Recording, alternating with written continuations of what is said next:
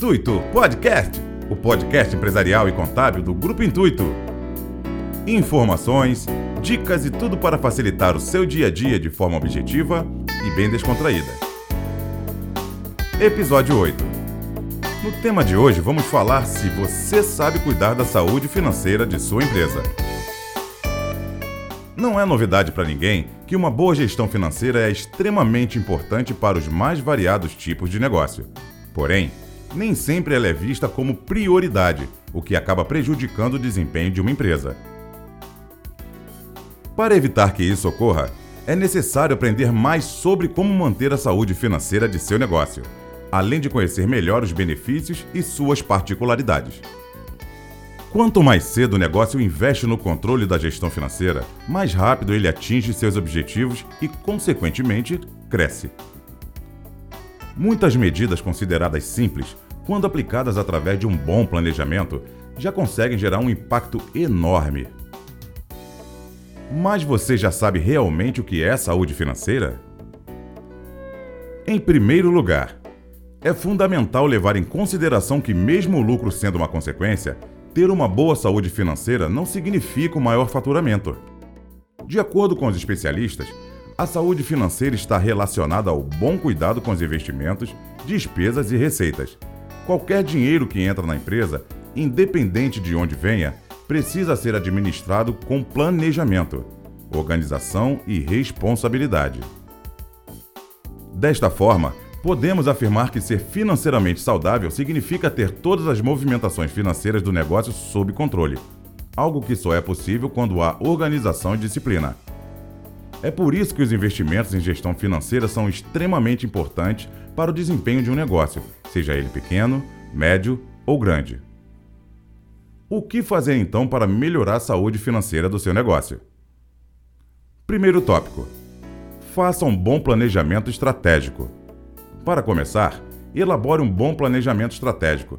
Isso significa que o negócio precisa listar todos os gastos, transações, fontes de renda, investimentos, empréstimos, reserva de emergência, etc. Além disso, para um bom planejamento estratégico ser eficaz, é preciso traçar objetivos. Eles vão nortear a empresa para o qual caminho seguir.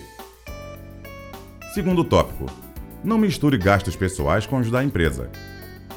Apesar de ser muito comum em empresas menores, onde gestores acabam misturando suas finanças pessoais com as da empresa. Isto deve ser evitado para evitar problemas na saúde financeira de um negócio. A retirada de recursos precisa acontecer de forma clara e planejada. Terceiro tópico: realize investimentos em sua empresa. Realizar investimentos periodicamente são fundamentais para o desempenho de uma marca. Esses investimentos podem acontecer de diferentes maneiras, como em treinamentos para os funcionários, aquisição de equipamentos novos, aperfeiçoamento do produto ou serviço, ampliação do espaço físico e por aí vai. Na prática, os investimentos possibilitam que uma empresa ganhe força frente à concorrência. Além disso, são maiores as chances de obter lucros melhores. Quarto tópico: busque eliminar gastos desnecessários. Quando um determinado negócio possui uma margem de lucro baixa quando comparado ao faturamento, é necessário ficar atento.